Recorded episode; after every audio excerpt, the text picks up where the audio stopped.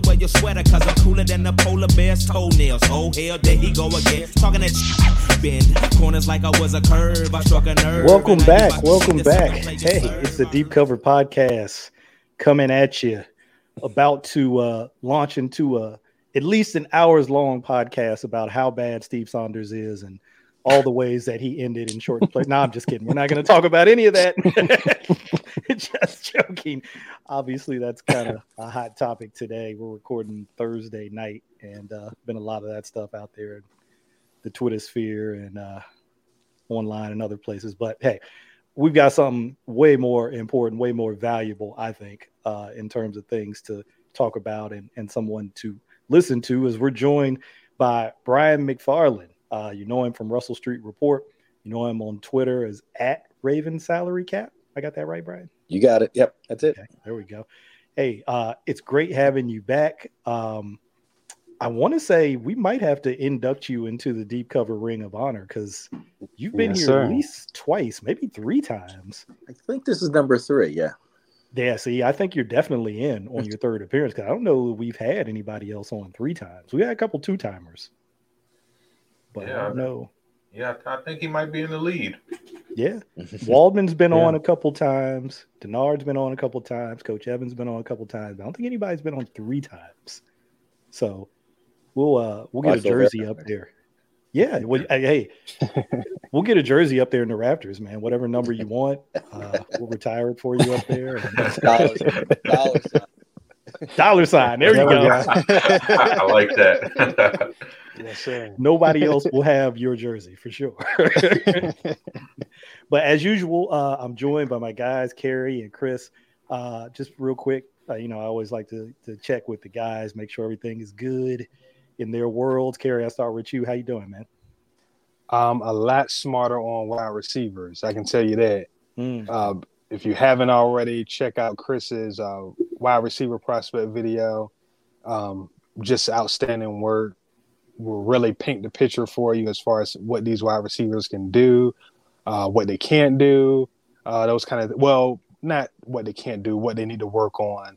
Uh, and also shout out to Garnett West for some great, great graphics. Did an excellent job with that. So you know, I don't even have to look at wide receivers anymore. Honestly, I mean, the, the work is done. hey, the hay is in the barn. If you haven't checked out that video, you can check it out on the Deep Cover YouTube channel. Um, it was awesome. I'm not gonna spoil it, but I'm just gonna say you might be surprised by who his number one wide receiver prospect was in this class. So you should definitely check that out. Uh, Chris, other than um, you know dropping knowledge on the world when it comes to wide receiver prospects, how you doing? I'm doing great. I'm glad Kerry mentioned it because I wasn't going to say a word of it because I completely forgot about the video. so I'm glad Kerry uh, gave it the introduction it deserved. Um, I appreciate that, and um, I thank everybody who who watched it, and anybody who hasn't watched it, check it out, please, uh, and let me know what what you think because that for me that's the best way to get better is when we exchange ideas and I hear somebody else, oh you didn't have this guy in your top five. This is why he's in my top five. So I like hearing other opinions. So you know they're all welcome, and you know let let's chat it up and let's let's share these ideas because that's how we get better. Absolutely, and like Kerry mentioned, big shout out to Garnett for his help uh, yes. working with Chris on on just sort of the visuals in the video. He he is I feel almost like uh, a producer of this show in some ways. He does some things behind the scenes as he DMs us about different things. Well, he, people... he just he just popped up one day and he was like, "Look, I made this for you," and I'm like, "What? What?" I wasn't even working on wide receivers. I was working on uh, offensive line, and he was like, "Whenever you do the wide receiver one, I got the slides ready." And I was like, "All right, this was like two months ago." So shout out to Garnett for for just having that ready and and, and for keeping me in mind because you know, I, I didn't ask him to do that. He didn't have to do it. So, you know, shout out to him for for you know putting in the work. Hundred percent. He's he's shared some ideas with me for different things we could talk about on the show. So, hey man, we appreciate everything that you do. Uh, we're not going to be able to pay you, so that's just the reality here. Uh, but but speaking of paying folks, You see that? I'm getting better at these segues. That's that's mm-hmm. halfway professional right there. Speaking of paying people, Brian, uh, I gotta imagine you've probably been asked a time or two in recent weeks and months uh, about mm, a certain quarterback potential contract negotiation that you know may or may not be happening uh, at particular time. But we kind of wanted to look at it from a, a slightly different angle, uh, certainly related to that. It, it, it is that, it's about that. And I know you've probably talked about it in about every way that it can be talked about. But this was Kerry's idea to say, hey, what if we kicked around the idea of the what if world and what it would look like if the Ravens actually did um, agree to a fully guaranteed contract with Lamar or something very close to that, and how that might affect their team building approach and how how do you continue to build a roster when you're carrying you know the kind of cap charges that that kind of come along with that? So i guess we just wanted to kind of get some of your thoughts on that and then just you know kind of see where the discussion goes. You've you've been on before so you know how this goes with us. It kind of just meanders and uh, we end up fleshing a bunch of stuff out eventually but it usually doesn't have like a real clear roadmap yeah sure so um i mean the, the fully guaranteed part of it isn't um, I mean, the contract, however they would structure it, would look the same whether it's fully guaranteed or not. So, um, you know, you can most most long term deals, especially the Raven, the way the Ravens do it, has a lower cap number certainly in the first year, uh, and then the second year, and they you know they increase obviously, and they flatten out over the last few years of the deal. And obviously, with Lamar, we don't know whether it would be a four year deal or a five or, or six or, or seven. Wait, most quarterbacks are longer term deals, but um, you know, there's been some thought that uh, a way to bridge this gap with Lamar is maybe do a four year deal, um, which obviously the shorter the deal, that this year's cap number has to be higher because there's not just as not as many years to spread it out down the road. So, uh, but fully guaranteed is just it, you know basically is what it means. That you structure the contract the same way. The scary part, I guess we'll say, or the concern with a fully guaranteed deal would be that back end of the deal or that catastrophic injury or or you know ter- or huge downturn in performance where you're stuck with a contract. And um you know I'll, I'll use Deshaun Watson as an example since you know he didn't play very well this you know the second half of the year when he came back from suspension and he does have that fully guaranteed contract but you know, I mean, at this point, uh, you know, they've probably got it was 230. They gave him a big signing bonus. So, I mean, they've probably got about 180 still due on that deal. I mean, if he stinks this year, I don't know what you do, mm. you know, because you can't get rid of him. Uh, because if you cut if you cut him, it, the fully guaranteed all accelerates against the cap. So let's say they wanted to cut him after this year, so it's the third year of the five year deal. So you're probably looking at, you know, 120, 130 million on next year, which will be a $250 million cap. So, I mean, half of your cap would be, you know, and, and, I mean, that's the concern. And, and you know, I don't, uh, philosophically, I certainly don't have a, a, problem with the idea of a fully guaranteed contract. My concern would be, or, or my, I think maybe point would be with this is that with with the present way the cap, uh, the present CBA, which goes till 2029, with the way the cap is set up, I think that is very concerning. And I mean, would it happen? Who knows? I mean, and obviously with Lamar, we've had these two last two years end with, with injuries, and you know, um, you know, obviously his style um, although both times he's been hurt in the pocket, granted. But, um, you know, that's the big concern. Um, I don't think it's a it's an economic concern. It's just uh, as in I don't want to pay him that much, and I don't want to guarantee him that much. It's and, granted, you, you, know the Theismann injuries, the the you know um, even Alex Smith came back. Took him a couple years, but even he came back. He really wasn't the same. But you know that's the that's the big concern to me with the fully guaranteed and, and maybe i don't know what the odds on that are now the team's not the, the, other thing when people talk about oh well you know the team doesn't want to guarantee him the, the money and this and that they will have an insurance policy on that contract. Hmm. So they're not going to lose money. Uh, the salary that doesn't affect the salary cap. Right. right. You're still stuck with yeah. the salary cap because you did pay the player, even though you recouped it. You still paid the player. Um, so that's where I think the fully guaranteed is the biggest concern. Is it a huge concern? Probably not. But I just can't imagine what would happen to a team. You would end up having, I think, what ultimately you'd end up having to carry your quarterback at you know 50 40 50 60 million depending upon where you are in that contract and you're going to put him on ir um, and you're going to carry him throughout the contract because you cannot let that accelerate against the cap in that one year that you want to be done with him. So um, and that's still you know 40 50 60 million on a 250 million dollar cap is fine when you got a he's your star quarterback and he's performing but when he's your essentially ex quarterback and you're just carrying him around. I mean, going back before this goes back a while, but when Mike Vick got um, uh, got in trouble, there were uh, back with the dog uh, the dog fighting thing. Um, the rules were different then, and the Falcons could not release him. So that he he was actually there for one year. He was their 53rd man on their roster. Mm um, because of the cap implications of cut. They couldn't cut him before that, even though they didn't owe him any money that year.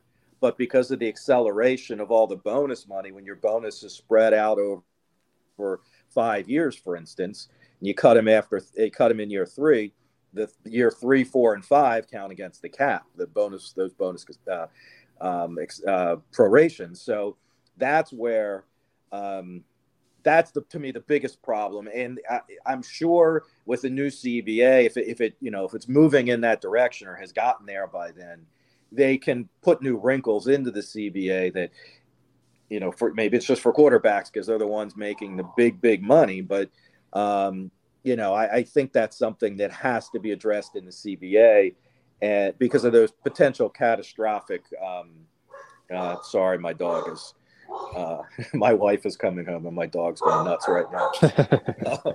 so that uh, he, he, wants to talk about the cap situation.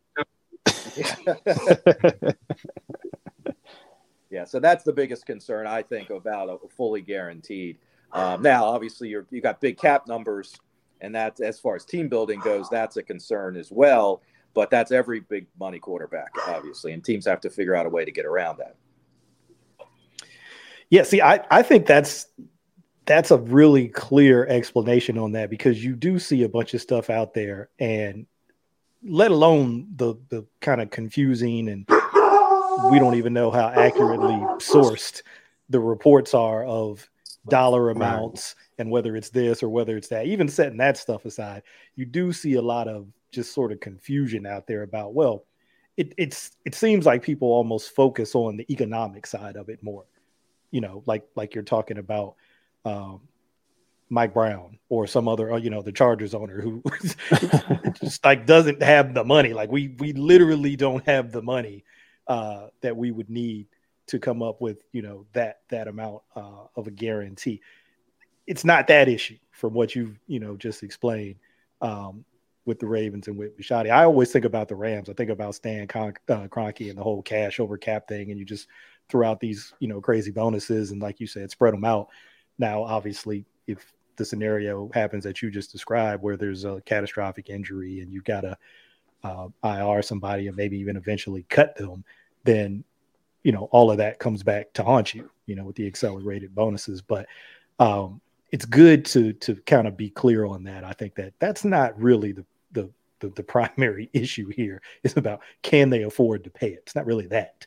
It's just sort of the risks that go along with with doing something like that. Um, Chris or Kerry, did either one of you guys have a question about that? Because that I really, I'll admit, I I don't know that I had that super clear in my head until just now.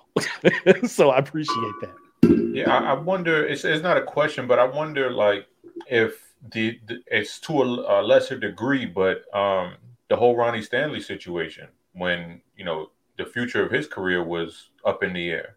I wonder if that kind of you know, maybe put it in their head too, like, you know, because that's a huge contract, the Ronnie Stanley thing. And for a while there, was touch and go where there were whispers that he might have to retire. He won't ever be the same. So if imagine like that was a, a tough reality to face with his contract. So imagine something like Lamar's contract. I wonder if that still looms in their head because it, it was so recent that we heard those talks about Ronnie. Yeah, I mean, for sure, that would have been. I mean, at one point, I now that was. I mean, it was it was probably owing him um because this year's salary was guaranteed. So if they, if you know, if he didn't come back, um, so, so part of this year's salary is guaranteed. So last year, uh, and plus there's they unfortunately they've well, fortunately or unfortunately, depending on how you look at it, they they've restructured his deal twice too, which put more dead money into the future. So um, if if he had not come back last year and not played well last year, I think they were still looking at 25 million in dead money. Well, I mean that's and that's a lot for a player. I mean, I think at this point 34 million is the most that's ever been carried on the cap and that was the Eagles for Wentz. Mm-hmm. Um, that's the most dead money that's been carried on the cap so far. Um, so Stanley would have been under that, but you're looking at potentially three times that, you know, um, with with a quarterback. Um, and I, you know, that's that's just the biggest concern to me. And I, yeah, I don't. Um, I mean, the Ravens won't have any trouble paying that money to him. You know, I mean, it's it's not it's not an issue of the of them having not having the money like you you mentioned the Mike Browns and the Spanoses. I mean, for those guys, the the team is their income. you know, the team is their wealth. I mean, they don't, they, they can't live their, you know, their whatever lifestyle you want to call it. I don't think Mike Brown lives an extravagant lifestyle. At least doesn't look like he does. But um, the Spanoses probably do out there in L.A. But I mean, that's, they, I mean, that's what they live off of. Whereas Bisciotti doesn't need a dollar and doesn't take a dollar from the Ravens. I think his, I think his, uh, his salary is one dollar. You know, hmm. uh, his, you know, his wealth comes out of buying it for what six hundred million and it's worth three billion or whatever it is now. You know um you know so but he's not he doesn't need to take money out. It's not coming out of his pocket. If so if he's paying a lot of money to any player it's not coming out of his pocket per se. Like it is mike brown if he's got to cut a check for 200 million for for the fully guaranteed and escrow that i mean that's for the ravens that's just coming out off their ledger. For mike brown it's coming out of his pocket. For the spanos is coming out of his po- their pocket. So i mean that's a big difference and that's why I mean, I'm kind of going on a tangent here, but that's why I don't I don't see either Burrow or Herbert, at least from those teams, getting fully guaranteed contracts. Even if they win a Super Bowl there, I don't I don't see it happening. Um, you know, maybe maybe a Super Bowl win will change the dynamic. I don't know, but uh, so I I just don't see that. Uh, uh you know, I don't think that's going to help Lamar if the, if either of those guys goes first or even Hurts because Philly's owner is a is a league. I mean, Lurie's a, a league guy, hundred percent. So I don't see him going fully guaranteed either. No, it sounds like those kind of deals for Brown and Spano. See, they'd be in in uh, in in Bill uh, Bidwell territory. They'd be charging for dinner, lunch, and breakfast, uh, trying to make up some of the money that they'd have to pay these guys. Uh, so, um, it's it's it's good that you don't have that as an obstacle. Um, because wasn't that the issue a couple years back with the Raiders too, with Derek Carr? Like, or, or was it Khalil Mack? It might have been even further than that. It might have been Khalil Mack, where they they literally couldn't pay him. I can't remember if it was Mack or Carr. Yeah, they, I mean they were they were I think it was Mack, and they were they were suffering in Oakland, obviously. Um, yeah, you know that was a real.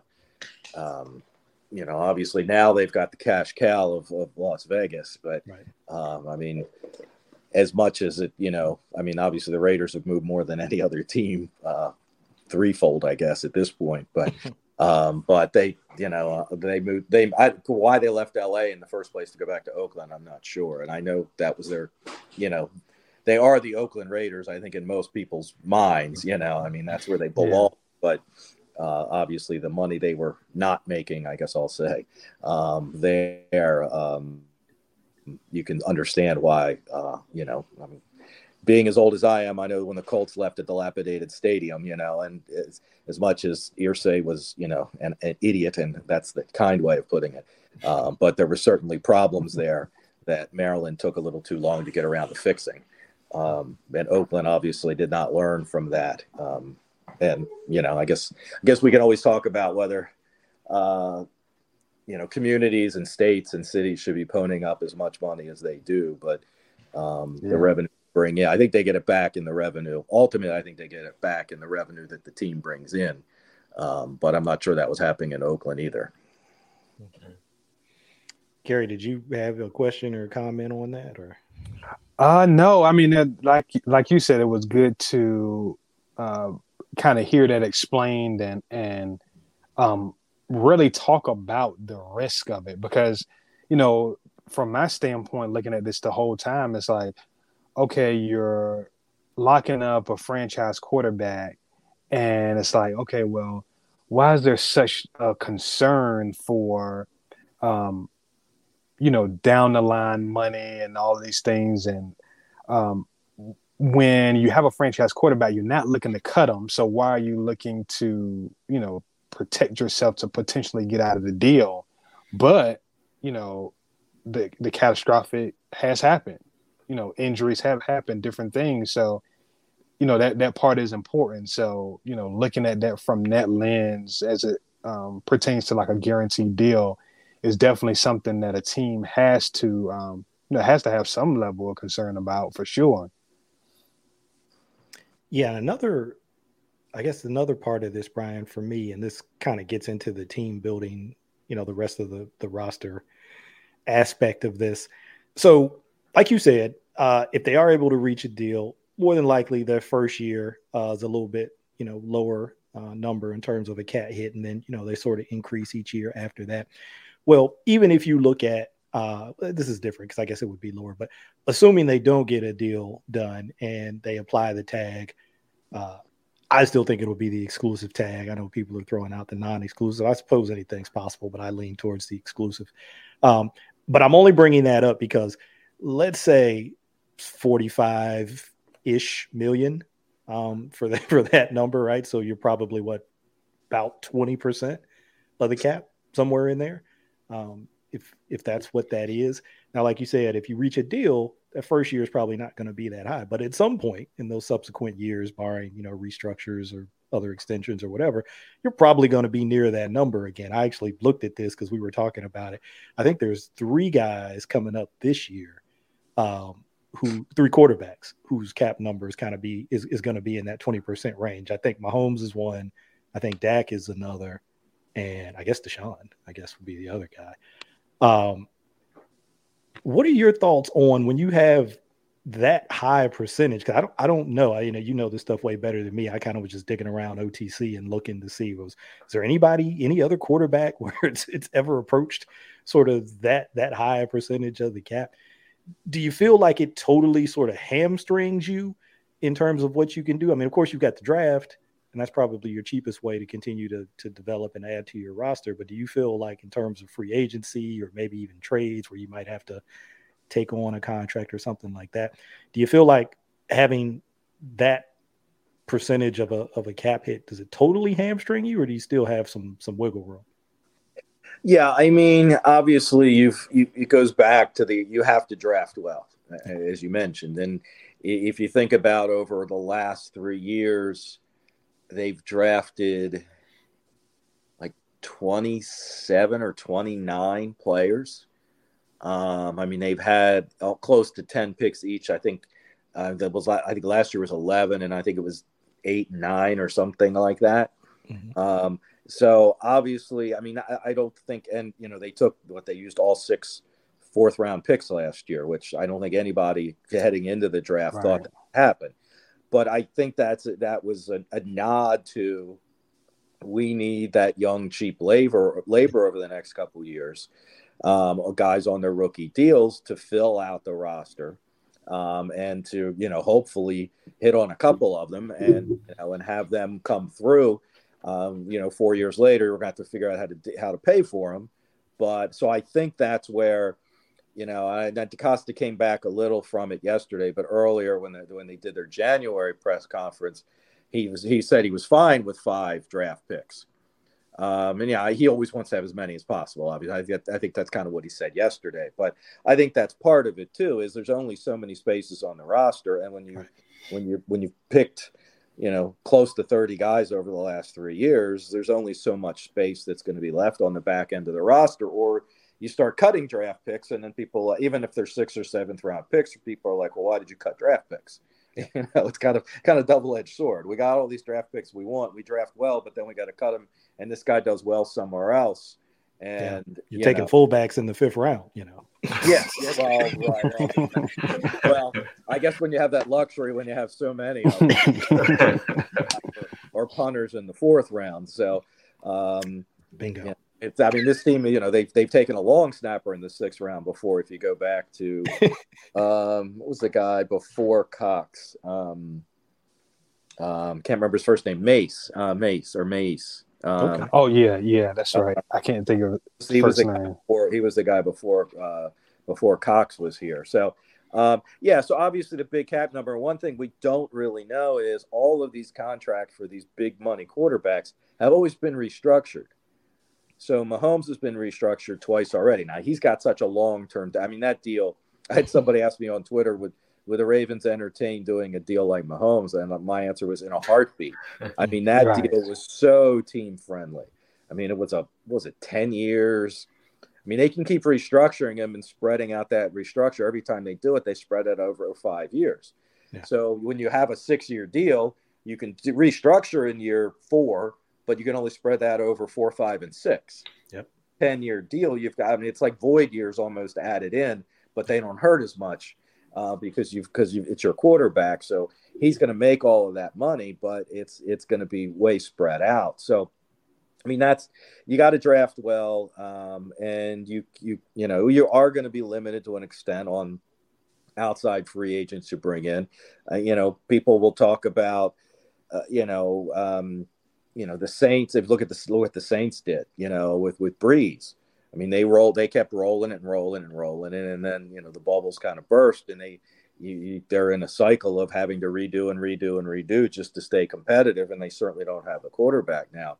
Even the you know even the Chiefs, who obviously are kind of the model, one of the model franchises now for sure. I mean, it, yeah, Hill wanted a new deal. What they do? They traded him. You know, they're going to be guys. You get you're going to have to make some tough decisions at some point.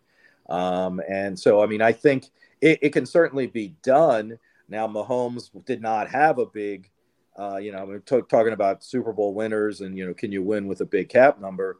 I think Mahomes, I'm going to look it up here, but Mahomes' cap number this year was 35 million. Or this past year was 35 million, but it, it wasn't 50 million. It wasn't 45, you know, so it, it was not, um, it wasn't totally up there like, uh, like some of these numbers we're coming up to. Now, the cap is going to grow and seemingly grow substantially over the next couple of years.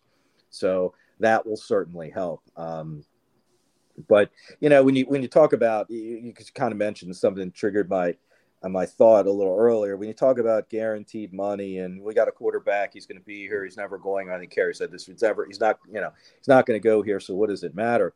Well, it's, it's one of those weird things to say, but for the player standpoint, I mean, if he plays well, he's going to be here and he's going to get another contract here, ideally. So why does it need to be fully guaranteed?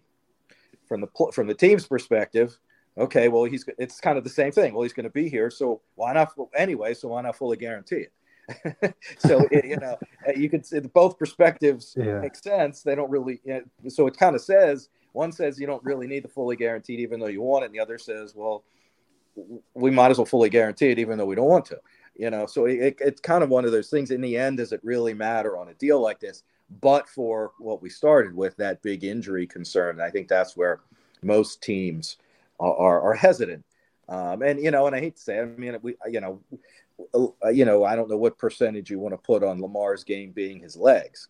Um, but you know joe burrow already blew out his knee two years ago and he came back to you know get to the super bowl and get to the afc championship and you know be in the mvp um, um, conversation. So, but if Lamar can't run anymore, how much does that decrease his value? And of course, that's why we all want to see him become a better passer and and kind of minimize that to start with. But I don't know that he's ever going to be a Joe Burrow kind of passer. Um, so it'd be nice to see him with receivers like Burrow has for sure. Definitely help. so, so know, I, so I mean that so that I think that's you know that's the you know with with with Lamar I think that's the biggest concern is is he if he loses his legs or loses 20% of his legs or whatever how much does that decrease his value and I think that's a different dynamic for Lamar as well uh, that you don't have with the other quarterbacks, uh, fortunately or unfortunately, because he's a weapon that you know Burrow. Burrow's a pretty good runner, but he's not obviously not as, elusive, and they're not going to be running him you know 15 times a game like uh, the Ravens don't mind with Lamar. You know, it was something you you mentioned, and it uh, in in what you just said about you know how draft picks and, and cheap labor uh, become you know increase. They're always important, but become increasingly important when you have you know a quarterback with uh, you know that that sizable cap hit each year. And Chris and Kerry and I we talked about this. It made me think back to uh, Kirk Cousins just because you know you're looking for parallels. It's the only other guaranteed contract before Deshaun, right? At for quarterback. Um, and it was weird looking at their teams during those years. You kind of see a similar pattern in terms of, I think he signed that deal in 2018 I don't think he played under it for more than two years. I think it was maybe 18 and 19, and then they did an extension. Yeah. yeah. um, but when you look at it, so you look at 18, the year that they signed it in their draft, you know, pretty, pretty typical draft. I think they had like eight picks. But then you look at the next three years, especially 19, right? So so the very next year, they had 12 picks. 20, they had 15 picks. Like, and they picked these players. They literally picked 12 players in 19 and then 15 players the year after that, and then 10 players uh, the year after that. And then I think last year it kind of went back down to somewhat normal. I think it was still 10 last year, but it was sort of that same pattern or that recognition of if we're carrying, and I think he was on a one year deal last year. Um, if we're carrying this this cap number, the draft almost has to be a so now I'm, I'm not going to sit here and say that I looked at you know the free agents that they brought in. I don't know. Maybe they still were able to sign some you know less expensive guys and bring them in. And of course, over some of those drafts, they certainly did hit on some players. Obviously, everybody knows about Justin Jefferson.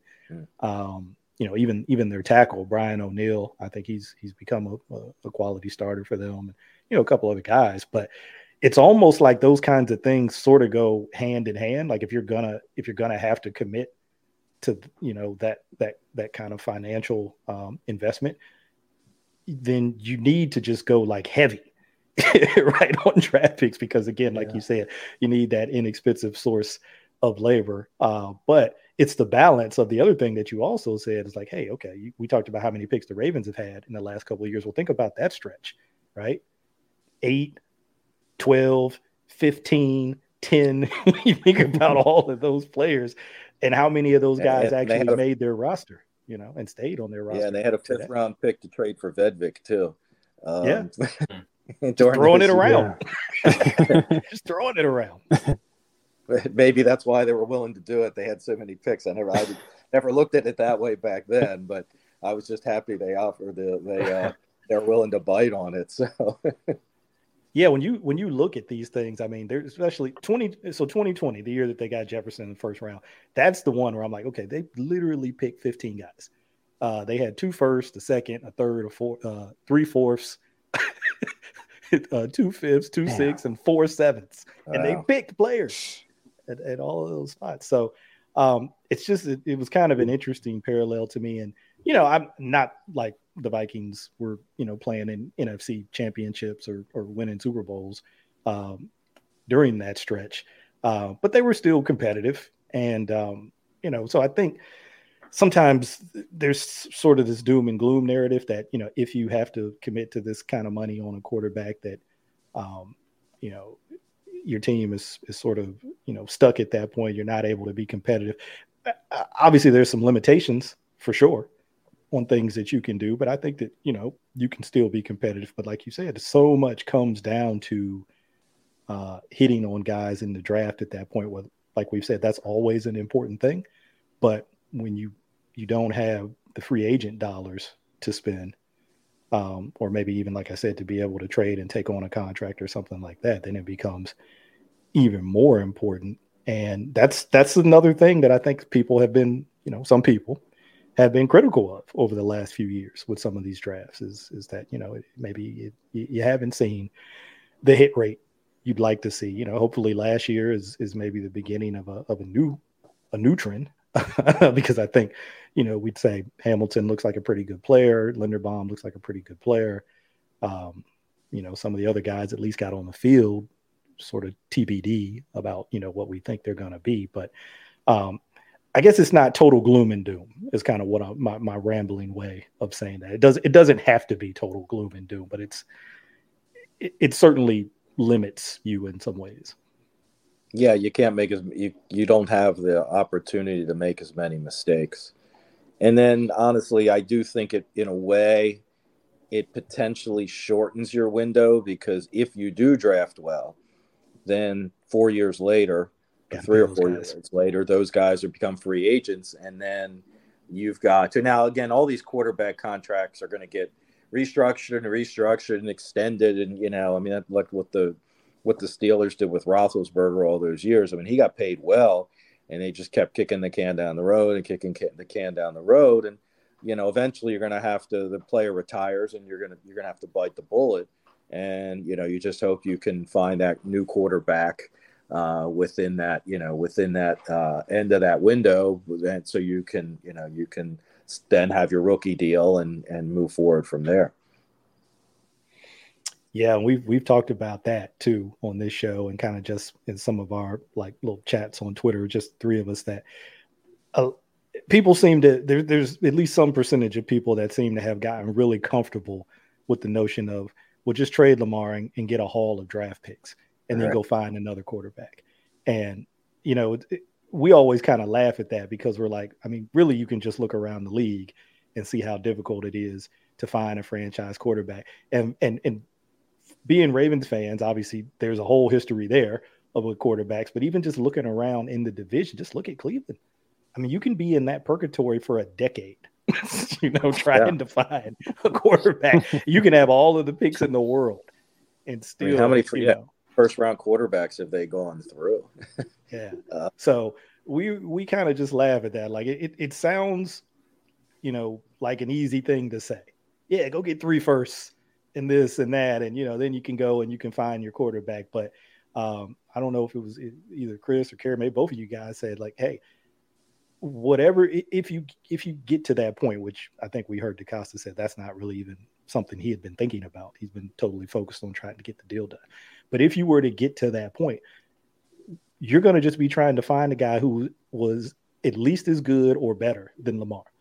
Right. When you already have that guy. so, you know, it's that whole mystery box thing, right? A, a, yacht is a yacht, but a mystery box could be anything. So, you know, I think people we we love the draft. We're all, you know, big kind of draft nerds and, you know, we we like um, having a bunch of picks too because I think you know, the more shots you have at this thing, the better. Because as much as I think they really trust um, their scouting staff and their evaluation processes, I mean, DeCosta has said itself, it's a luck-driven project uh, uh, process because you know we're humans and you tend to be we tend to be overconfident about our ability to predict things and so you, are yeah. probably better off having more opportunities than having fewer and thinking well we're going to get these right you know, um, obviously you, you put a lot into it, and the goal is to get it right. But you know, it's it's the process. So I I always you know want to have a little pause with that. Like, yeah, just get a bunch of draft picks and you'll be good. I don't know. See, I, I, like I like having draft picks, but with Lamar. Yeah, I don't I don't like having a lot of draft picks and no Lamar. Yeah, I agree. I agree. Like last year, eleven picks, with Lamar. Yeah. Pretty nice situation to be yeah. in. You know, um, you know, the season obviously didn't didn't end the way that anybody wanted, but you know, injury happens. But you you much rather be in that situation than um, I think where they even are right now. I know he said he's he's comfortable with five picks, but I, I don't I don't know how comfortable he really is. I think he'd like to be more comfortable yeah. with having more picks. a lot more comfortable with nine, right? yeah, and who knows? Maybe they get there. You know, uh, maybe there's player trades or You know, maybe they trade back in the draft at some point. Obviously, that's that's something that's been a big part of their history. So you never know how that's going to go. Um, but Chris or Kerry, did either you have anything else um, kind of along that topic? I know we we talked about at some point wanting to just get you know Brian's opinion on you know some other stuff about around the team, not just the cap and contract stuff. Um, yeah, I have something like just about like when free agency starts. Like, sh- should fans just not even pay attention to the news? Like, if if franchise is tagged, right? Should fans just not even pay attention to the news because nothing's happening on the Ravens side uh, as far as free agency is concerned in that that first wave? Yeah, I mean, if they use the exclusive tag, I would I would think that would be the case. Um, now, one of these little um, quirks, if quirks the right word, of the way uh, the CBA works is is he will count only at, if they if they use the exclusive tag, he will still count at the non-exclusive tag level uh, until the week, basically a week before the draft. Mm-hmm. So uh, the first week of free agency will perhaps be somewhat telling. Now they're they're going to have a lot of work to do before that, just to create cap space to to get him to get the ta- to get to either well either tag. But so at some point, obviously they, they know they're going to need 13 more. So I guess they don't have to do any. But if they all of a sudden restructure a ton of guys, you know, next week basically, uh, you know, or the you know leading up to the 15th, and cut a bunch of guys or or whatever, and all of a sudden they've created this huge amount of cap space, then that's telling that they're going for it. You know. Um, I mean, they can. I, I, looked at it. They can restructure. If they restructure all their their big contracts, that can create them about thirty million. Hmm. Um, now that's that's going from. I mean, it's you know going from Stanley at the top, all the way down to I'm trying to remember who. Uh, a couple guys were like one only about 1.4 million in savings if they're restructured. But you know, if that's what they're going to do, if that's what they want to do, and obviously, if you know everybody's clamoring for the wide receiver, and you know DeCosta has always been one to say, you know, I mean, last year it's always you know well, we're not big players in free agency, and, and they go out and pull out Marcus Williams, um, and shocked everybody, you know. Um, so you know, I mean, that it's it's it's the next week will be really telling. Obviously, get it, whatever tag's going to be telling um, if it gets to that, and of course, if they feel they're close to a contract you could and they, if you see them going a little crazy so to speak uh, you know it's not it's not like them. But if they do go and pull that big trade uh, or something like that or sign a big free agent then that also may mean they're close on a deal. I'm not you know i've, I've i'm done predicting when when or if lamar is going to get signed because i think i've been wrong at every so i'm staying away from that but um, so i mean there are options you know um, Calais Campbell, who I think we all kind of assumed would be back. Yeah. Now, if Lamar's long term, maybe Calais is back. If if you got to go to 45 million with with Lamar um, for the exclusive tag, I mean, Calais is seven million in savings. Uh, DeCosta wasn't. He was very guarded um, when when Calais' name was brought up yesterday. Um, he's you know basically kind of gave that party line. We'll we'll see where we are um, as opposed to you know with Yanda. And I mean, I knew Yanda was a long term, you know, been a long term Raven Ring of Honor guy, but you know, he's like, oh well, we're gonna you know, we're, we're gonna work something out. He wants to come back. Uh, now maybe Calais doesn't want to come back. Maybe he wants to go some. Maybe he wants to go somewhere else, and you know, and he's told them that. And obviously, that's happened before, and it's never leaked out to the press, whether it was Hurst or Hollywood Brown. Uh, you know, so um, so maybe and maybe you know i mean the, the ravens have been good in that case. Okay Calais is like i you know i think there's a, a, true super bowl contender out there that will you know will want me and you know he'll probably take less to play there. So if kansas city comes knocking you know uh, i want to i'd like to go to kansas city you know. So i you know but i thought i was i thought DeCosta's tone was definitely telling, at least to me. And of course, what tomorrow they'll announce that you know Calais has resigned, added two years to the deal, and they've lowered his cap number. But but I did think that was very guarded, and you know, I mean, they're not telling a lot of they're not telling a lot of tales, obviously, but DeCosta's pretty open and pretty forthcoming usually when he's talking. Harbaugh obviously doesn't tell tell you anything, um, but I, I think uh, DeCosta a lot of times is you know is is, is pretty open. So I, I kind of thought that was interesting. But that's seven million dollars, and it's you know when you're looking to create cap space, you're looking for one or two guys to create you a lot of cap space because you still got to replace them. If you if yeah. you go to get to get that seven million, if you cut three guys to get seven million, then you got three guys to replace, not one. So uh, and he is the biggest as, as far as cuts go. He's the biggest. He's the biggest one out there, uh, and obviously he's up there. You know, so and maybe their approach will be, you know, we're going to cut him and or I don't know if they get any. If they got, if they only traded a fifth for him, I think I don't know they can get any. I don't think they get much better than that for him now. Every team's going to argue we only traded a fifth for him, so why are you asking for a fourth now?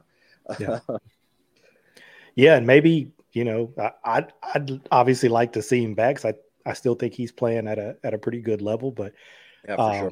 Like you said, if if that's the move that they feel like they need to make, kind of in that that one you know one player kind of move I mean, look how it worked out for Brandon Williams. I mean, you kind of just hang around out there, you know, you latch on with the Chiefs, you get a Super Bowl. So you never know how it can work out for some of these guys. Although it's not not ideal for the Ravens, but you know, for the player, maybe it works out. But you know, I I agree with you. I thought he was kind of at least I I agree with your interpretation. I, I thought he was kind of guarded when he was specifically asked about him, and I also felt like he was kind of preparing, almost like preparing me, like I was listening to him and he started talking about 2019. He's like, Well, remember, I had to let go Eric Weddle and Terrell Suggs and Za'Darius Smith. Hmm. So it's not like I haven't been here before. I'm like, whoa, whoa, whoa. well, I mean, yeah. When you're when you got to put 45 million on Lamar, and you know, we're, we're the cap is still recovering from the the COVID year, you know, when it, it dropped 16 million when it should have been going up 15 million. So yeah, you're almost 30 million based, you know, it was a little, it was a little less than those numbers, but it is basically a $30 million shift. Um, and, you know, honestly, prior to that, the Ravens are in great cap shape. Um, the, you know, they were looking, I mean, you know, they were in the 50, 60, 70 million range before the, you know, before the new CBA. So when those numbers, you know, were, obviously everything has jumped substantially to, to an extent but you know they were they were looking i mean they were really set up nicely at that point and that's why they were able to go get peters you know and that's yeah. why they were able to trade for calais and bring in a you know i mean calais's deal when he got here i mean it was it was 12 and a half per year yeah. you know so it was it was not insubstantial um so you know but obviously um you know we're there every you know that's why all these teams use void years last year i mean it just they had to, not because they wanted to, not because it was a good idea, but they, they had to, you know. So, um, you know, so that's that's that's kind of the dilemma they're in now. And right, even right now, I mean, it, it the cap is it should probably be 20 million over than it than it is. I mean, they made a bit of it up last year with the big jump, um, but you know, it still should be. And then we're then we're then we're you know, and that that's where it is, uh, you know, the way it should be, quote unquote you know, then Calais, we're not even talking about Calais. Yeah. You know, he, we don't need to get rid of him. And you know, they're going to be if they're going to be if they got to you know, if, if they're going to keep him on the exclusive, and it looks like it's going to be all year. Yeah, I mean, to go back to uh, your uh, Chris, your question originally, because I kind of rambled and rambled, but um, yeah, I mean, I don't, I don't see them if the exclusive tag is what they do. I don't see a whole lot of action. Just go to that uh, that rap sheet account and just turn off notifications. Yeah. you don't even need to know what's yeah. happening. it's going to be the, that SpongeBob meme where he's, he's oh, Squidward's looking at everybody having fun outside. Which we should be used to that, right? I mean, that's kind of how it is most of years anyway. Like like uh, yeah. Brian mentioned last year, they had Marcus Williams. A couple years ago was Earl Thomas. I mean, those splashes happen but for fun. the most part, yeah, they're they're they're tend you know they tend to be kind of bargain shoppers in free agency most of the time. Uh, Gary, did you have anything else on on the cap and contract stuff or free agency or? Yeah, it was something that it kind of drew me to want to have you know this discussion in the show, and I wanted to kind of throw it around and see what you guys thought. Um, and it was specifically the question is if Lamar is on a you know exclusive tag or a near guaranteed deal, um, can the Ravens specifically specifically can they compete for a Super Bowl with that cap number? And like when I started really looking at the way this team operates, to me, a lot of the things that you kind of need to do in order to kind of work around that, they just inherently already do. Um, you know, they value draft picks, they play the comp pick game, they trade down, they acquire more picks. You know, that's not something that's foreign to them. That's something that they're among the best in the league at doing that. Uh, that's one, you know, thing. Making value signings and free agency outside of that prime window. That's something they they do, you know, a lot. You know, they find value seemingly every year that way. Um, identifying positions and situations where they can save money. I think they've done that in the past. They probably would have to um, really, really tighten on tighten down on that. You know, there's going to be certain times where you know there's just certain positions you just can't afford to spend real capital on. Uh, so that's another thing that I think would be important. Um, another thing to me, from a coaching standpoint, um, I think especially in a situation like this, you have to have a sustainable on both sides of the ball, sustainable and versatile scheme. And so when I look at what they did defensively, going from Wink to Macdonald, I think they accomplished that on defense. Um, now going from Giro to Monken, I think you know, it's yet to be seen, but I think they're going to be able to accomplish that on offense as well. So I think that's important. So, you know, you have a scheme on both sides of the ball where I can take different personnel, different things, and still be uh, successful because I have, you know, a, a, a, creative coach and, like I said, having a scheme that's uh, sustainable in that way. Um, and then one other thing, and I think this is a difference between other teams that are going to carry a quarterback that with that high of a cap number compared to a Ravens team. This is a, a physical team. You know, this is a team that can impose their will at times in the running game. And we had this conversation in the group chat the other day. You know, when the games are the most important, it's cold as hell outside. you know, physicality matters. You know, those kind of things matter. And I think, you know, we've seen some teams in previous years not be able to kind of meet that that physicality uh, level. Um, and you know they've had some shortcomings as far as maybe being able to run the ball successfully and those kind of things. And so I think all of those things make the Ravens kind of uniquely um, built to be able to to do this as far as carry a quarterback with that kind of cap number and still compete. So you know, uh, you know, I've seen it around Twitter a lot. People asking that question, and I, and when I really started to look at it, I thought, well, you know, kind of inherently they they already are kind of built to do this. So I wanted to see what you guys thought about that. Um, you know, as far as how they're how they're built and whether they can really compete for uh, Super Bowls. Yeah, I was I was thinking about it, and the analogy for me was kind of like somebody who now it's different because you know the Ravens are kind of in a situation where, um, you, and it's a good situation to be in because.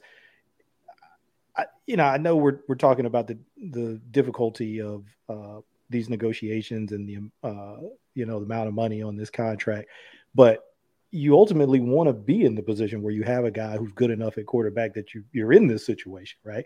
Um, so from that standpoint, it's not necessarily a bad thing. Um, but I looked at it like somebody who wants to spend, basically wants to overspend. And I'm not saying they want to do this, but I just, you know, Chris and Kerry knows I'm always making crazy analogies. This is how my mind works. Um, who like overspends on a house, right? And they're like house poor, but they leave a lifestyle that allows them to be house poor. You know, they pack their lunch every day, they buy groceries and cook at home, they ride their bike to work, you know, the Ravens they have a mentality like Kerry just laid out and how they approach a lot of other things to team building and how they they structure and build their teams, where they you know they're prepared to be house poor. you know, they can back. It's a, it, it's not like a big cultural adjustment uh, that they would have to undergo. Uh, you know, in terms of you know some of the approaches that you you might have to to take. Um, you know, to to be able to support uh, a contract of of that size or or the tag. You know, for instance, if it's just you know the tag for this year, or God forbid, the tag for next year too. Um, you know, they they're sort of that's baked into their their organizational DNA. Some of these approaches and um, something that you know our friend Denard Melton, uh, who I do the Fire Zone show with, which is like an all defensive show about the Ravens. He talked about that with Mike Macdonald. He said, "Look, when you move from a man coverage heavy defense to a zone based defense, you don't necessarily have to spend the same kind of money on corners that you did when you're playing so much man. Obviously, you want good players. That's never going to change. So you, you want to go out and get the best corners that you can, but you don't necessarily have to have a Jalen Ramsey. Um, you know, when you're playing more of a zone based season. And he would always talk about the Bills. He said, you kind of look at the way that the Bills defense is built and structured. They have good players, don't get me wrong, but you know, it's kind of like the sum, you know, is, is greater. I, I, can never get that analogy right, but whatever it is, there's not in one individual guy who's like a superstar, right? That's leading that defense. It for them, it's more about the structure of the defense. It's more about being disciplined. It's more about kind of, um, you know, knowing when your help is and playing to your help. And you know, they do some things up front to kind of create pass rush. And so you say, all right, maybe maybe we can save a little bit money on that side of the ball. Now, obviously, they've they've got money tied up in Marcus Williams and Marlon Humphrey and, and things like that. So maybe they haven't completely made uh, that kind of adjustment, but you know, you you feel like you know maybe defensively you have a system now or, where maybe you can kind of move in that way. And like Kerry said, TBD with Todd Monken. You know, we'll see. We don't really know. Um, you know what kind of personnel um, they may feel like they they need to bring in uh, to get the most out of his offense, or um, you know, sort of where that's going to go. So I think Brian, that that was kind of the last thing that we wanted to do before we got out of here, just because you do talk so much about the cap and contract and free agency that I don't know how often when you do these podcasts that you just get to talk about it from a fan standpoint. Because, um, like you mentioned, you've been a Ravens fan for a long time, and you know, I think one of the biggest changes, again, we won't get all into the strength and conditioning stuff. One of the uh, the biggest changes was, uh, you know, parting ways with Greg Roman and bringing in a new offensive coordinator and Todd Monken. So just kind of wanted to, you know, get your opinion on that and, you know, what you think about it. Yeah, I mean, I think it was probably a year too late. Hmm. Um. Obviously, coming off of 19, you know, they were, um, you know, they were spectacular, and obviously Lamar was still uh, uh, developing, I guess we'll say, as a quarterback. And you know, 20 was okay, um, you know, but I think by 21, you're starting to see. Now, granted, the running game last year was not very good, and when you lose your top three running backs, that's going to happen. But uh, I think at that point, it started, you know, yeah, and I think you know Roman's one of those guys. I think he's a lot like um, uh, who was oh gosh, Cam Cameron. Mm. You know, they're good coordinators, but they have a shelf life. Mm. They can get you to a certain point, but they can't they're they're not somebody's going to get you over the hump and they're good for a young quarterback in general because i guess there's their demeanors and things like that but they they seem to both their offenses and and and also their quarterbacks seem to plateau at some point um, so you know it, it, it and i think with i think with roman it was just you know this this past year was just one year too long um, you obviously saw lamar express frustration with plays coming in late, you know, and things like that. And he had not. Uh, usually, the only frustration he would show in the past was with himself. Yeah, you know, he'd throw a pick, and he you could see, you know, he, he was wearing his emotions on his sleeve. You could tell he was pissed at himself. But, but usually, if somebody dropped the ball or something like that, he'd just clap and be like, "We we'll get him next time," you know. But yeah. last year, certainly whether that's contract, whether you know whether it's a little of, of everything, who knows? But um, and and kind of like Steve Saunders, I think they've held on to a couple guys a little too long here recently. so, um, and obviously with all the players coming out, and then of course, I'm not sure who to take Bateman's comment to to DeCosta about. I'm not sure at DeCosta himself, at Roman, at uh, at Saunders, or, whoever let that happen. That's the yeah. person. right. or whether that was aimed at, at the, you know at, at, Roman. So yeah, obviously uh, we saw Hollywood Brown wanting to get out of here. Yeah. Um, even though he was like seventh in the league in targets that year, um, but he saw he wasn't. I guess he wasn't getting the targets he, he wanted. Now I'm not sure the grass is always greener at this point. now he's paying for his own dinner. Now it's terrible. Yeah, well, right.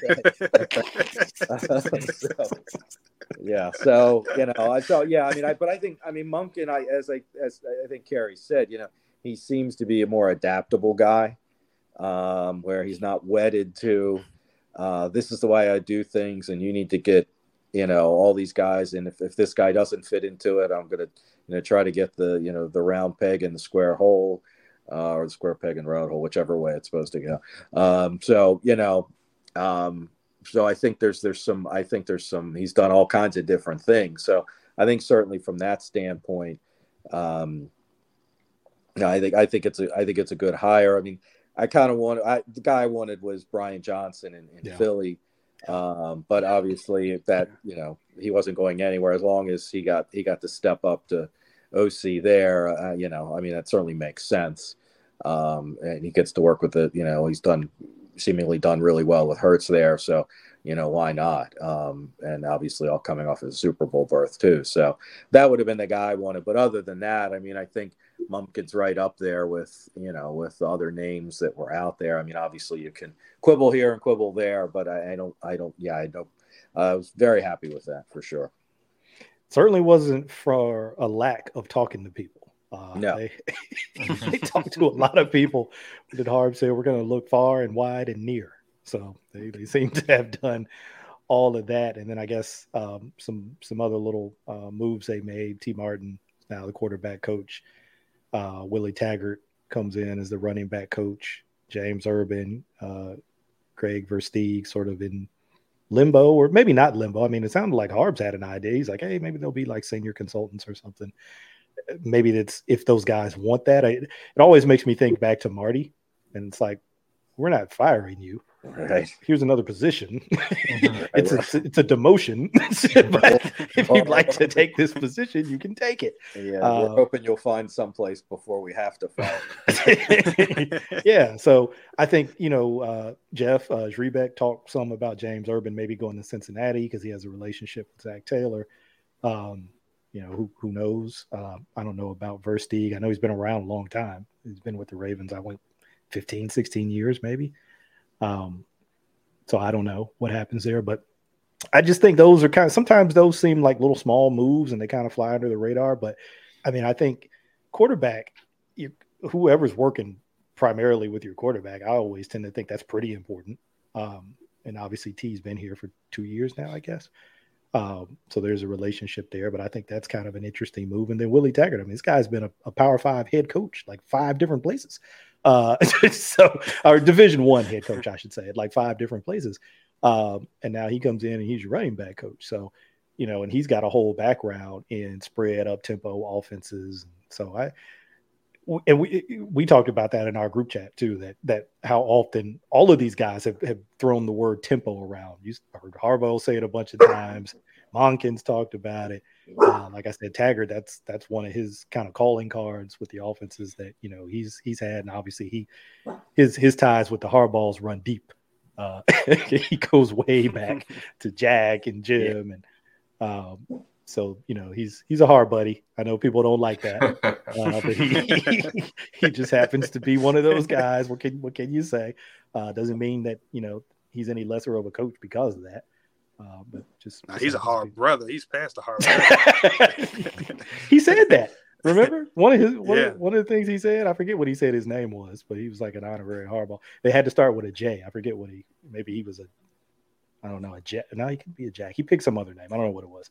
Um, but yeah, he saw himself that way too. So, um, so if you had to kind of set aside all of the Lamar stuff, Brian, and just assume like that that works out in whatever way it works out, it works out. and he's still the quarterback in 23, and he comes in on time, and we don't have any of those issues, and you know you you've got this new offensive being installed. It's early. We haven't hit free agency. We haven't hit the draft. Obviously, that's going to change a number of things, but assuming that that works itself out, how do you you feel about just sort of where things are going overall? Do you feel like things are still moving in, you know, sort of a, a direction that will allow them to continue to be competitive as they've been, you know, the last few years and really, you know, throughout Harbaugh's tenure as a head coach? Or um, we talked about this during was it this offseason or last offseason where it feels it feels like this is almost like a turning point in some way organizationally to kind of see what happens. So I I don't know. How do you where do you come down on that, man? Do you think it's much you know too too much made about it, or or do you think that maybe there is something kind of pivotal uh, pivotal kind of? Well, I mean, I obviously I it it, it can't get away from Lamar. A long term deal for Lamar, I think, is incredibly pivotal. Um, be it this year or next year, because obviously that that gives you the security um, that gives you, um, you know, from a cap perspective, that gives you cost certain. You know, you know, okay, we're not doing this again next year. Which tag are we using? Um, now, now, if they get, if it gets to next year, uh, in my opinion, he will be traded if it gets that far. If he, if it's tagged this year and then tagged next year, because the the third year tag can't do it. Can't do it. Four million and then you're gonna then you're gonna let it you're gonna play you're gonna have him play out the tag next year and then lose him for a third round comp pick the following year. yeah. So I know a lot of people. I know you know a lot. There are a lot of polls out there. He's going to get traded this year. I don't think he's getting traded this year unless and maybe somebody comes along and overwhelms them, or unless he's asked to get out. And obviously mm-hmm. they'll you know they they're very they've been very good about being tight lipped when they've had guys like that. So obviously if, if he wants out, they'll trade him, but I think from the team's perspective, they they they don't want to trade him. They'll they'll deal with him on the on the cap. I mean on the tag this year, but next year they can't they can't do this again. Obviously, so they would have to trade him at that point. So I think I mean you know they just like this whole off season's been you know it's hard to say what they're going to do and what they can do even without knowing what you know what Lamar what Lamar's situation is. As, Lamar, as long as Lamar's here it's a prime destination for coaches. It's a prime destination. I mean, you know, if if it's if Monken goes and gets a you know has a great year and gets a, a, a big coaching job, either college or you know head coaching job in college or or um, or the pros, you know, there are plenty of new guys who want to come along and and come in and be Lamar's OC yeah. and then have hopefully have the same thing happen to them. So you're going to get that kind of talent um, free agents will want to come here if you know if they can if Lamar can turn the corner, stay healthy, put up kind of the throwing numbers he did in 19. I mean, he didn't throw that much, but you know he was very efficient. Um, you know, then you've got maybe a wide receiver who, you know, okay, it's a different offense. This isn't Greg Roman's offense anymore. I see it, you know, mm-hmm. and uh, you know, so I think that's uh, you know, to me that's the trajectory. That's what's going to keep them uh, you know, um, a prime place, uh, you know, and a, a, contender at least, however you want to define contender. It obviously can't be Super Bowl contender every year, probably, but uh, you know, I think that's that's certainly what Lamar provides you. You know, I don't think there's any question about that. Now, obviously, if he plays out the tag this year, they trade him next year, as we discussed. Maybe you hit the quarterback, maybe you don't. You know. Um, and then you're in purgatory. So I, I think this is I, I would agree this is very pivotal, and I, I, it could probably go south pretty quickly. I mean, let's face it, if if they tag Lamar, he doesn't show up till, you know, August 31st. Um, no, you know, no time with Monken, you know, no, just just your practice time and all of that. Your season gets off to a horrible start under a black cloud. Um, and you know, if it doesn't, and maybe, you know, you lose three out of your first four and, you know, your chance of the playoffs go down to almost nil at that point, probably. I mean, it can happen, but you're really, you're really swimming upstream at that point. So, um, and then if, if Lamar's gone, I mean, I guess, I guess there's the positive thing if they do trade Lamar and you get a bevy of picks, that makes the draft fun and all that kind of stuff. So, you know, I mean, from a fan's perspective, at least it's kind of like it's not like oh everything's horrible, horrible, horrible. But you know, I think I'd rather have the fifth Lamar and the five picks as opposed to uh, not have Lamar and have 10 picks or whatever it would have, you know, that's, that's probably exaggeration, but whatever it would amount to two firsts and two seconds, which, you know, because, or they don't have a second. So two firsts and a second. So, you know, that would be kind of fun for sure.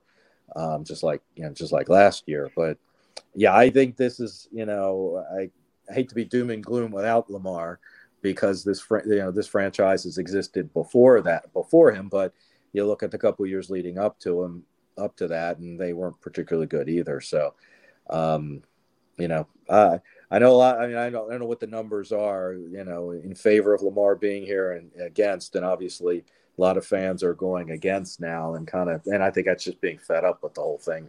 you know, I mean, there's there's there's issues on both sides as far as I'm concerned. You know, I mean, I don't I don't think comes down you can just lay it all on one or lay it all on the other it's a good thing that a lot of those folks don't do negotiation for a living because it, it, often uh, is not not a, a smooth process. You, yeah, you can't. since my camera's not working, you can't see my face on that. I was I just lit up when you said that. I mean, it's, it's amazing how many times I see people just say, "Just give Lamar what he wants," yeah. and I'm like, that's not the way this works.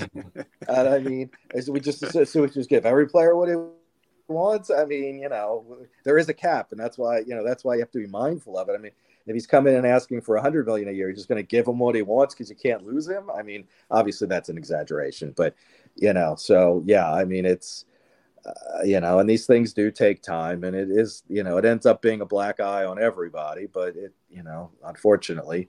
Until you get a resolution, or until you're forced to get a resolution, if that means a trade, then they're going to keep plugging away you know, one thing I'll, I'll, give a little plug for it out there. He's not paying us or anything, but if he'd like to sponsor the podcast, we'll we happily uh, entertain negotiations with all sponsors. But uh, I've been listening to this book by this guy named Christopher Voss, who was a uh, negotiator, uh, hostage negotiator for the FBI for like twenty something years, uh, and it's called "Never Split the Difference."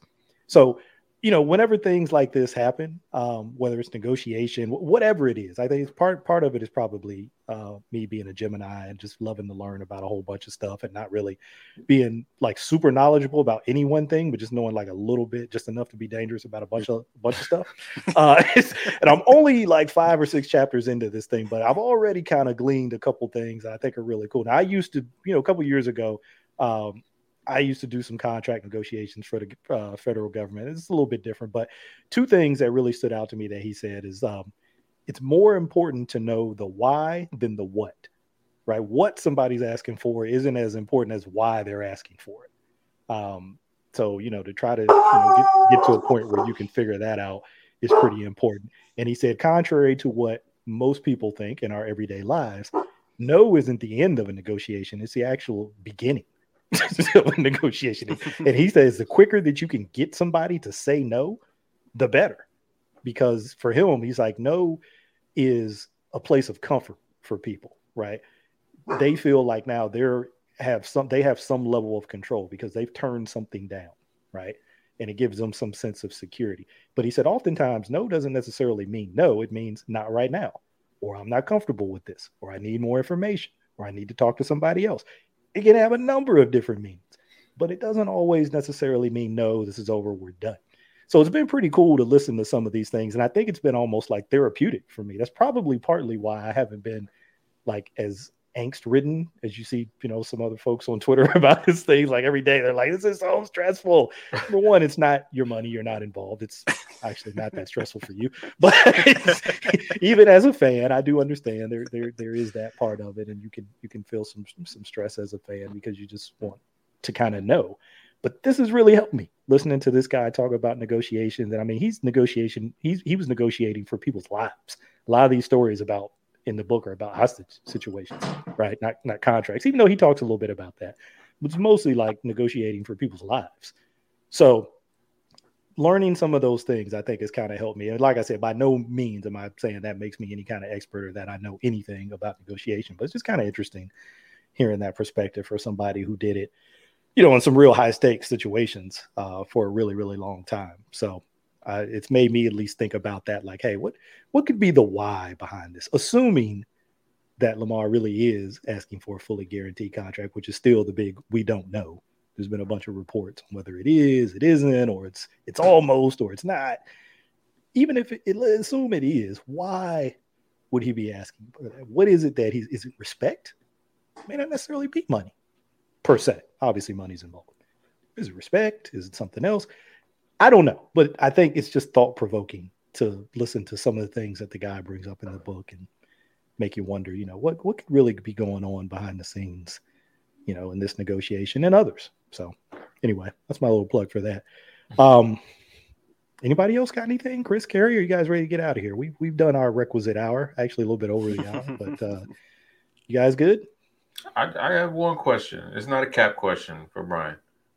I'm curious to know where like where are you leaning as far as first round draft pick? What oh. position would you like to see fit? Um, I mean, I think you know I'm going to qualify, but obviously, well, it depends on how the board falls. But um, from and uh, you guys are obviously more uh, draft oriented than I am, but it wide receiver seems to be some very solid first round picks, and then it drops off. Corner, there's very sounds like there's very solid picks, not just in I mean obviously at first, but but throughout. Um, so I think you know an ideal world, I would want to go wide receiver with that first pick, and obviously depends on if they you know even but even if they bring in a DeAndre Hopkins, I think they you know I mean, it makes it a little easier not to go a wide receiver first, maybe. But uh, you know, given and even DeCosta, obviously, which obviously Bateman didn't particularly like the way he said it, but um, you know, DeCosta made it clear that they're not going to stop trying. So uh, again, always you know depends on how the board falls, but um, so I would lean wide receiver with uh, corner. Uh, certainly wouldn't be upset with a corner edge rusher wouldn't be upset there either as a you know kind of a, uh, a dark horse because I think everybody's pretty much focused on you know corner and wide receiver, but and uh, but I think it's a pretty it's kind of a short draft on that too, isn't it? Um, it's not a lot of depth in the draft uh, from what I've at least from what I've read. So, um, so I would say right now wide receiver would be uh, where I would definitely lean, especially if they don't if they bring in you know, another retread kind of veteran because they just got to, you know, fill out a spot. Um, I'll tell you, if, and again, I don't know the free agent money is going to be there, and I don't know what his uh, his demand would be, but I wouldn't mind. Uh, what's it, Chark? Uh, yeah, DJ Chark. Uh, in in uh, in uh, Jacksonville, but before that, mm-hmm. um, he he had to sign a one year deal last year, and like a lot of guys did because of the cap, because of the uh, cap falling back. Um, but you know, uh, he might be a he's not going to be he's not going to get 18 million a year but you know he might get 10 million a year in that range and um, if they've got some disposable money at when all is said and done that may be a place i wouldn't mind seeing because he's a bigger body guy than they they ever really had at wide receiver um, I guess going back to Michael Jackson, you know, if you go back that, because I do. But I mean, Clarence Moore. Yeah, well, a good one. Good one. um, you know, I mean, yeah, I mean, well, I guess Waller was technically because he started as a yeah. wide receiver, but what was the other guy? Uh, Brown. He had like eight or nine touchdowns as a rookie, and then we never heard from him again. Yeah, yeah, Marlon, Marlon, Marlon Brown. Yeah. there you go. Yeah. He had that great catch in that snow game mm-hmm. uh, against the Vikings. That that back and forth game at the end of when there was what the five touchdowns in the last two plus minutes or whatever it was. Crazy game. Um, yeah, you sound like a draft expert to me. I, I, just, I, you want if you want me to start talking about individual prospects, I'm out. you, you, you, you hit on the positions. I mean, that's everybody who is, you know, a quote unquote expert. You hit on the same positions that they hit in the first round. So, uh, to me, you're qualified. Uh, well, hey, look, I guess we'll go ahead and we'll land this plane and we'll get out here again. Thanks, Brian. We really appreciate uh, appreciate you from being on. Um, we'll, we'll, we'll get that jersey with the dollar sign. You know, we'll start mm-hmm. working on that. Get that up in the rafters for you. Um, look, we'll continue to be optimistic about a long term deal, maybe even uh, what did Harbaugh say? F- fervently optimistic yeah. uh, about it. about it. And hey, look, worst case scenario, if they tag Lamar and he holds out, we've got another Pro Bowl quarterback on the roster. So feel good about that. oh boy. like that's probably a good way to end this thing. Hey, everybody, thanks as always. Don't forget to like, subscribe, share everywhere. Tell a friend, tell a friend. We're out of here. And if you like fish and grits and all the pimps, everybody let me hear you say, oh yeah, yeah. Now, my oral illustration be like stimulation to the female gender. Ain't nothing better. Let me know when it's to enter. If not, I wait because the future of the world depends on if or if not the child we raise gon' have that syndrome. Or will it know to beat the odds regardless of its skin tone? Or will it feel that if in tune it, it just might get picked on? Or will it give a fuck about what others say and get gone? The alienators, cause we different. Keep your hand to the sky. Like sounds of blackness when I practice what I preach and don't lie. I be the baker and the maker of the piece of my pie. Now break a break a tenfold. Can I get some reply? Now everybody say, now throw your hands in the air and wave them like you just don't care. And if you like fish and grits and all the pimp everybody let me hear you say, oh yeah.